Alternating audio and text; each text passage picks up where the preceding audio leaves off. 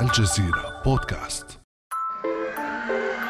Winning the gold medal for the award in courageous achievement, we are proud to welcome to the stage Team Hope. هو طبيب سوري شاب أجبر على اللجوء إلى لبنان عام 2013 لكن هذا لم يمنعه من أن يواصل مساعدة السوريين للحصول على خدمات التعليم والصحة ولو في مخيمات اللجوء في هذا البلد. هم أطفال سوريون لاجئون يفتقدون لظروف الحياة الكريمة لكن هذا لم يمنعهم أيضا من التألق والفوز بمسابقة عالمية في الذكاء الاصطناعي وال robotics.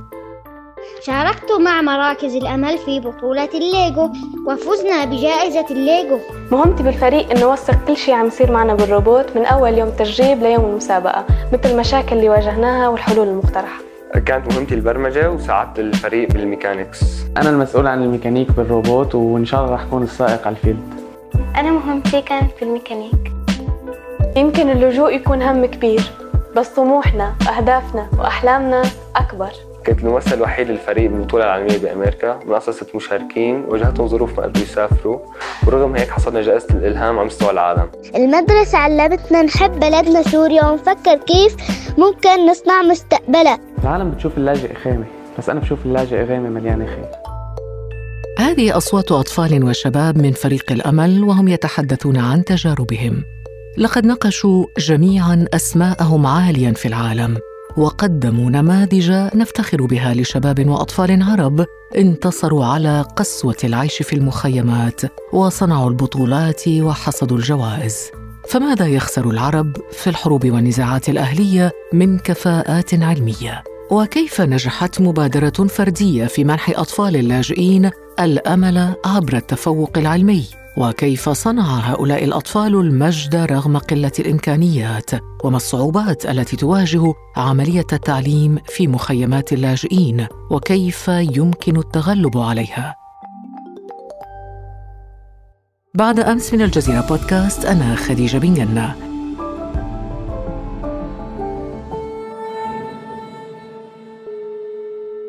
للإجابة على هذه الأسئلة ينضم إلينا من لبنان الدكتور فادي الحلبي مؤسس منظمة مابس التي تعنى بتقديم خدمات التعليم والصحة للاجئين السوريين في لبنان وقد فاز فريقه من الأطفال اللاجئين بجائزة عالمية عن الروبوتات.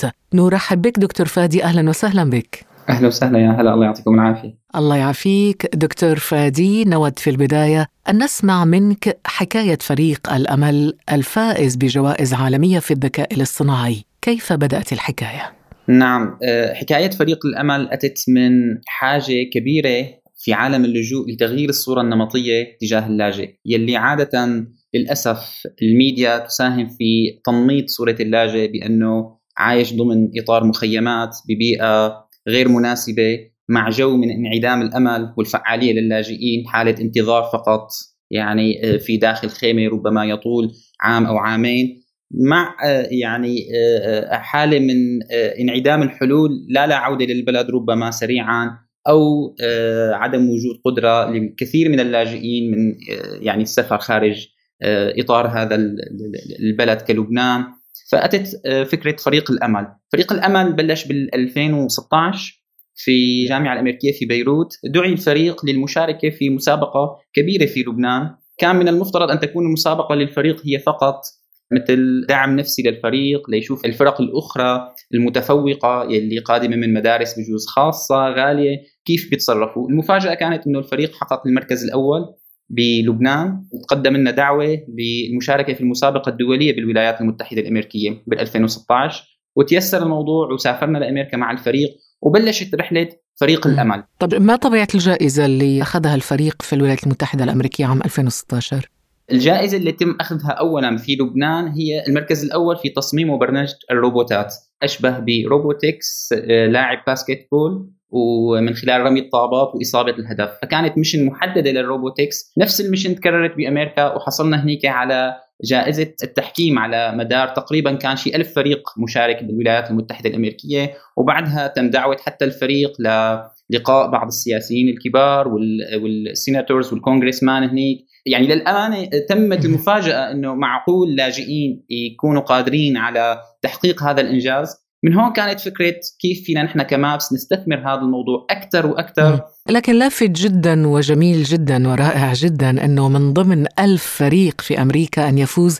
فريق أطفال سوريين بجائزة وأن يلفت انتباه نواب وسياسيين وأعضاء مجلس الشيوخ الأمريكي، هذا شيء بصراحة رائع جدا. هل استثمر هذا النجاح آه، عربيا؟ حقيقة ساهمنا بنشر هي الفكرة بشكل كتير كبير يعني كان واحدة من أهدافنا كما ذكرت سابقا موضوع مسابقات الروبوتكس كانت بالنسبة لنا أداة لإيصال صوت الأطفال السوريين من داخل مخيمات اللجوء من داخل دول اللجوء لتحقيق بعض المنافع على مستوى المجتمع وليس فقط على مستوى فريق مصغر، لذلك كان المستوى اللي عم نحاول نشتغل فيه كيف بنحفز أهاليهم لينظروا لاطفالهم حتى بطريقة إنه هن أطفال عندهم إمكانيات لحد مستوى الأعلى شوي إنه المجتمعات المحلية المضيفه تنظر للاجئ بنظرة أكثر احترام وأكثر تقدير لنوصل للمستوى سواء العربي ولا الدولي أنه هذا الإنجاز يستثمر ليس فقط من أجل تغيير الصورة النمطية كانت هو هذا هدف فينا نسميه مرحلي لكن من أجل الاستثمار باللاجئين. اللاجئين هن طاقة كبرى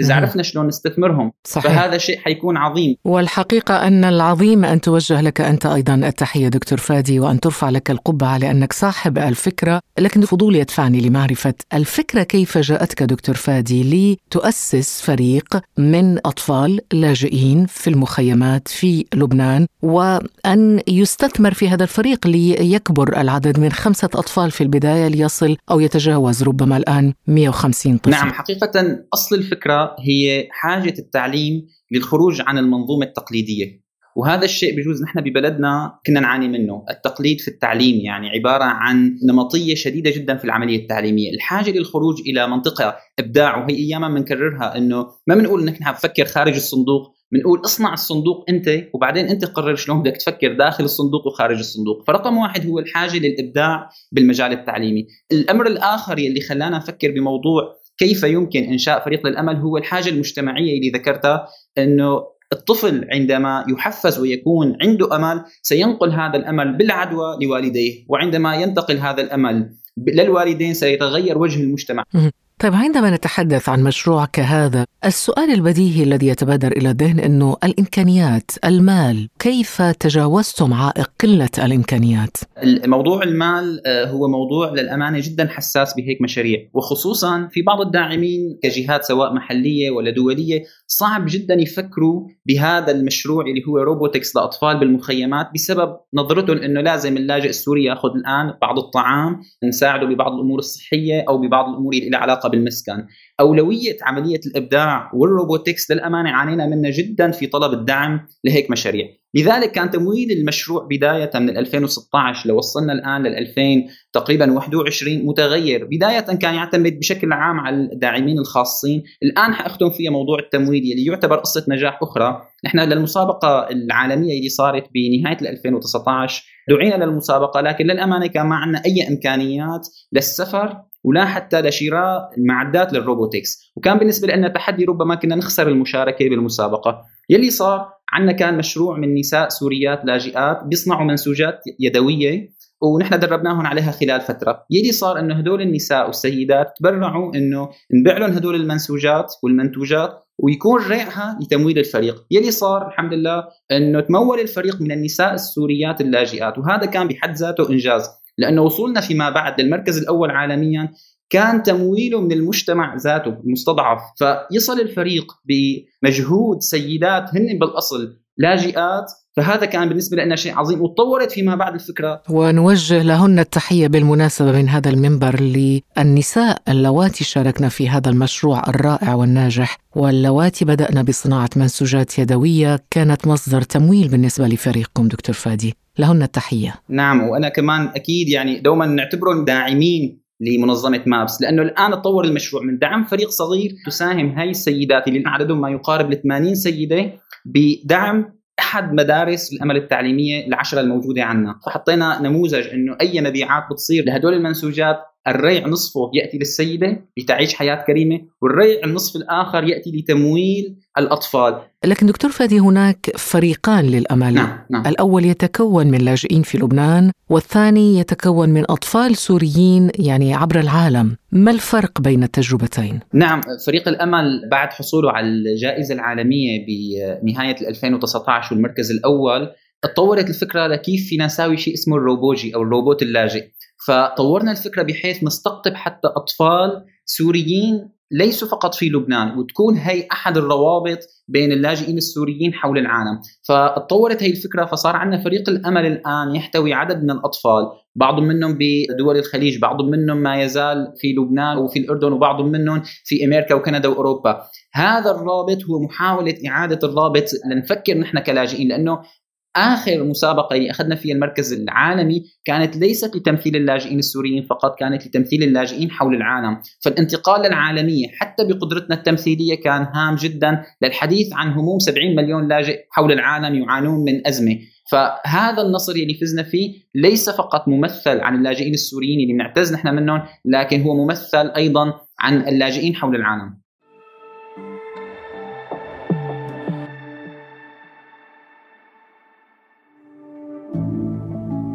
على تواصل مستمر مع الجزيرة بودكاست ولا تنسى تفعيل زر الاشتراك الموجود في تطبيقك لتصلك الحلقات يومياً.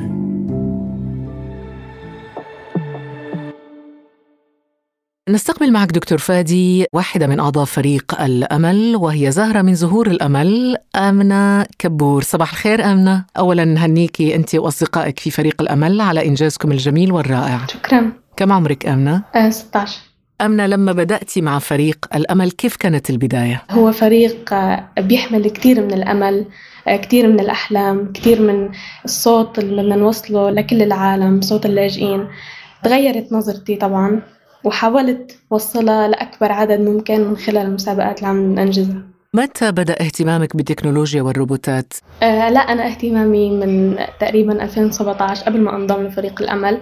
كنت أعمل مسابقات آه هون في لبنان على الصعيد المحلي.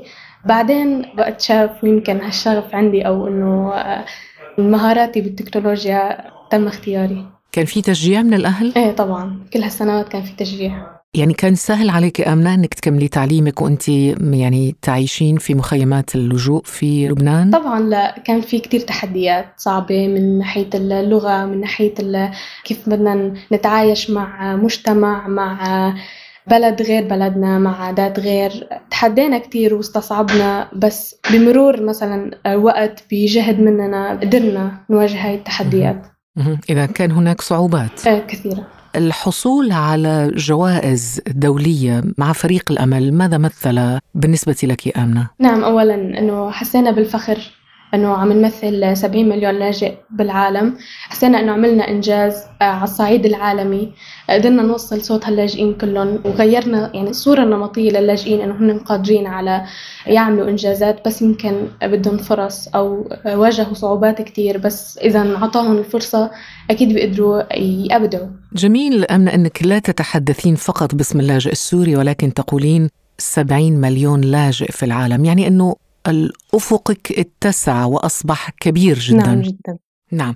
طيب الأحلام أكيد أنه سقف الأحلام أيضا أصبح كبير جدا. ما هو سقف أحلامك آمنة؟ على الصعيد المجتمعي أنه ممكن بس أكبر شوي أقدر أساهم بمساعدة هدول اللاجئين اللي يمكن عم يمروا بصعوبات أكثر من الصعوبات اللي أنا مريت فيها. على الصعيد التعليم أو على الصعيد يمكن المعيشة أو ال... فأكيد يعني كنت ما كنت احس فيهم ولا كنت أعرف عن اللاجئين إنه كل هالقد هالصعوبات عم يمروا فيها كثير خطيرة. فلا توسعت أكيد الافاق إنه أنا عم عم بعرف شو عم يعملوا عم بعرف شو عم يحسوا لا أقدر ساعدهم بالمستقبل. آمنة شكرا حبيبتي وإن شاء الله موفقة دائما دائما في حياتك الخاصة وأيضا ضمن فريق الأمل وإن شاء الله كل الإنجازات العلمية الجميلة التي نفاخر ونباهي بها نحن أيضا كعرب شكرا جزيلا. دكتور فادي من شهادة أمنة ما شاء الله عليها يعني هي كانت معك ضمن فريق الأمل منذ البدايات ربما سنة 2017 عاما واحدا بعد تأسيس فريق الأمل يعني من السنوات الأولى وأيضا شاركت معك في المسابقة العالمية والتي حازت فيها وحاز فيها فريق الأمل على الجائزة الأولى في دبي عام 2019 الجائزة المتعلقة بال robotics والذكاء الاصطناعي. هذا يدفعنا في الحقيقة إلى أن نستكشف أفق السماء المفتوحة أمام هذه العناصر وهؤلاء الشباب والأطفال عندك ممكن في يوم من الأيام نشهد ميلاد نوابغ مثل ستيف جوبز مثلا وأصله سوري بالمناسبة هل هذا الحلم يمكن أن يتحقق من خلال فريق الأمل؟ نعم تماما وهذا السؤال يعني بطريقة أخرى ممكن أنا أعرضه إنه هل فريق الأمل هو عبارة عن ناس فينا نقول نوابغ خارج إطار التقليد؟ بتصوري فريق الأمل هو نتاج لبيئة علمية تم وضع اللاجئين فيها بشكل صحيح. وهذا الشيء اللي لازم نحن نأكد عليه، في حال وضعنا اللاجئين السوريين واللاجئين حول العالم ببنية تعليمية تحترم العلم وتحفز على الإبداع هذا الشيء سيكون نتاجه الطبيعي هو جيل مبدع جيل قادر على الإبداع والتقديم للمجتمعات ليس فقط المستضعفة إنما المجتمعات المحلية والمجتمعات الدولية، فمدخل الموضوع هو بناء بيئة تعليمية صحيحة، بناء بيئة اجتماعية صحيحة، سيكون المنتج هو طفل مبدع، إنما الأطفال هن كأطفال الأمل يلي دوما بنسميهم ليسوا عبارة عن طفرات. هن أي طفل يمكن حول العالم يوضع بهي البيئة سيكون نتاج الموضوع هو طفل مبدع وقادر على الإبداع والتحصيل العلمي العالي. وتوفير التعليم هو الأساس طبعا. بالتأكيد بالتأكيد. هنا دكتور نتحدث عن اللاجئين السوريين الأطفال في لبنان وغير لبنان، أعدادهم كم تقريبا؟ بالنسبة مثلا للبنان الأطفال الذين ما زالوا خارج إطار التعليم رغم أنه عدد سنوات اللجوء صارت في لبنان هي سبع وثمان سنوات ما يزال ما يقارب ربع مليون طفل هم خارج إطار التعليم وهي أزمة لا يمكن حلها بصراحة بأطر صغيرة على المستوى المحلي. لا شك هذا شيء كبير جدا. مشان هيك كانت نحن فكرتنا بناء أو زرع الأطفال اللي عندهم قدرات عالية في بعض الأسر ممكن هذا يحفز. وقت نحن بنعلم طفل أكيد نحن عم ندفش تجاه إنه هذا الطفل يكون بذرة طيبة ليعلم حتى إخواته فيعلم حتى جيرانه. فهذا الموضوع كثير أساسي بالنسبة لنا لأنه المشكلة جدا كبيرة. ونحن قدراتنا كمراكز الأمل هي مثل ما ذكرت حوالي 3000 طالب داخل المخيمات عم نحاول نعلمهم لكن بتقديمنا لتعليم نوعي نوعا ما لتقديمنا لتعليم بجودة وتكنولوجي عالية نحاول ضمن الإمكانيات البسيطة اللي عم نعيشها إنه بناء بذور وبناء أسس صحيحة لهذا عالم اللجوء. وهل هناك دعم من منظمات ربما إقليمية دولية تعنى بالأطفال لمشاريعكم هذه؟ هلأ دوما الحاجة التعليمية كبيرة، لا شك يوجد حتى نستطيع نستمر يوجد عدد من الداعمين لكن ما يزال الدعم دوما خجول. طبعا نشكر كل من يساهم في تعليم ولو طفل سوري واحد لكن ما يزال الاحتياج جدا كبير. ومشان هيك كما ذكرت سابقا الحاجة لإعادة التفكير بالتمويل المجتمعي وليس فقط بالتمويل الدولي، نحن مثل ما أشرت إنه نساء استطاعوا دعم واحد من مراكز الأمل التعليمية، فهذا شيء عظيم، الحاجة لتحفيز المغتربين سواء كانوا عرب سوريين وين ما كان أو حتى يعني مثل ما بيقولوا أهلنا في الإنسانية نحن وعلى طول بنطلق هذا الشعار إنه نحن عائلة واحدة، الحاجة للتمويل المجتمعي لعملية التعليم كبيرة جدا، أضف إنه الحاجة للفت انتباه المجتمعات الدولية إنه هدول الأطفال اللي خارج إطار التعليم إذا استثمرناهم سيكونوا منفعة سواء لبلدهم وسواء للمجتمعات الحاضنة أو للمجتمع الدولي. نعم لا بالنسبة لبلدهم يعني هل هناك تفكير ربما في الاستثمار المستقبلي في هؤلاء الأطفال إذا عادوا إلى وطنهم الأم سوريا؟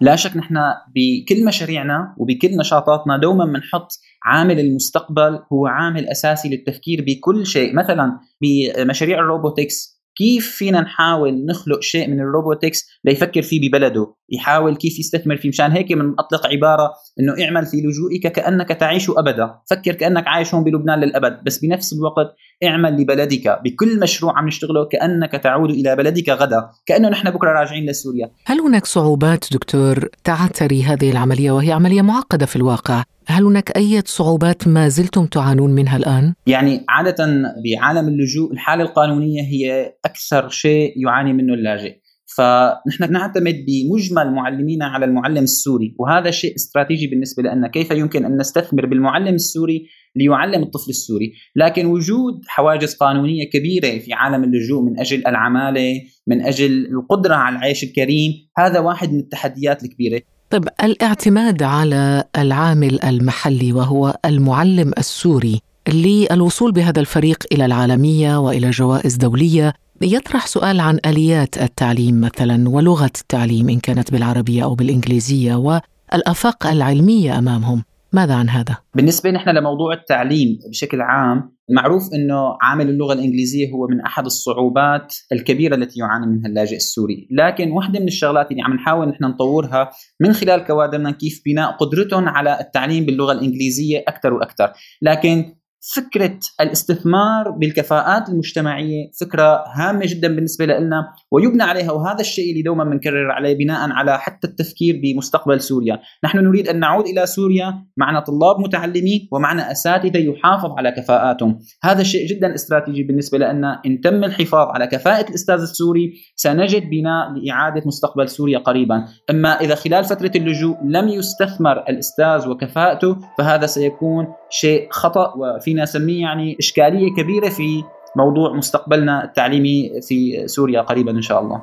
إن شاء الله قريبا وتحية لك دكتور فادي الحلبي على كل هذه الجهود وهذه المشاريع النيرة لفائدة الأطفال اللاجئين السوريين. شكرا لك الدكتور فادي الحلبي مؤسس منظمة مابس التي تعنى بتقديم خدمة التعليم والصحة للاجئين السوريين في لبنان. شكرا جدا على اللقاء. أكيد أصوات الأطفال السوريين نتمنى تصل عبر هذه المنصة لكل العالم أن الطفل السوري قادر على تحقيق أحلامه لكن بحاجة أكيد لمساندات من المجتمع الدولي والمجتمع المحلي لكن لا نعاني من العجز وهذا الشيء اللي نحاول نرسله لكل العالم إنما نعاني من قدرة المجتمعات الأخرى على فهم قدرات اللاجئين السوريين. كل التوفيق لك دكتور ولفريق الأمل. مشكور. كان هذا بعد أمس.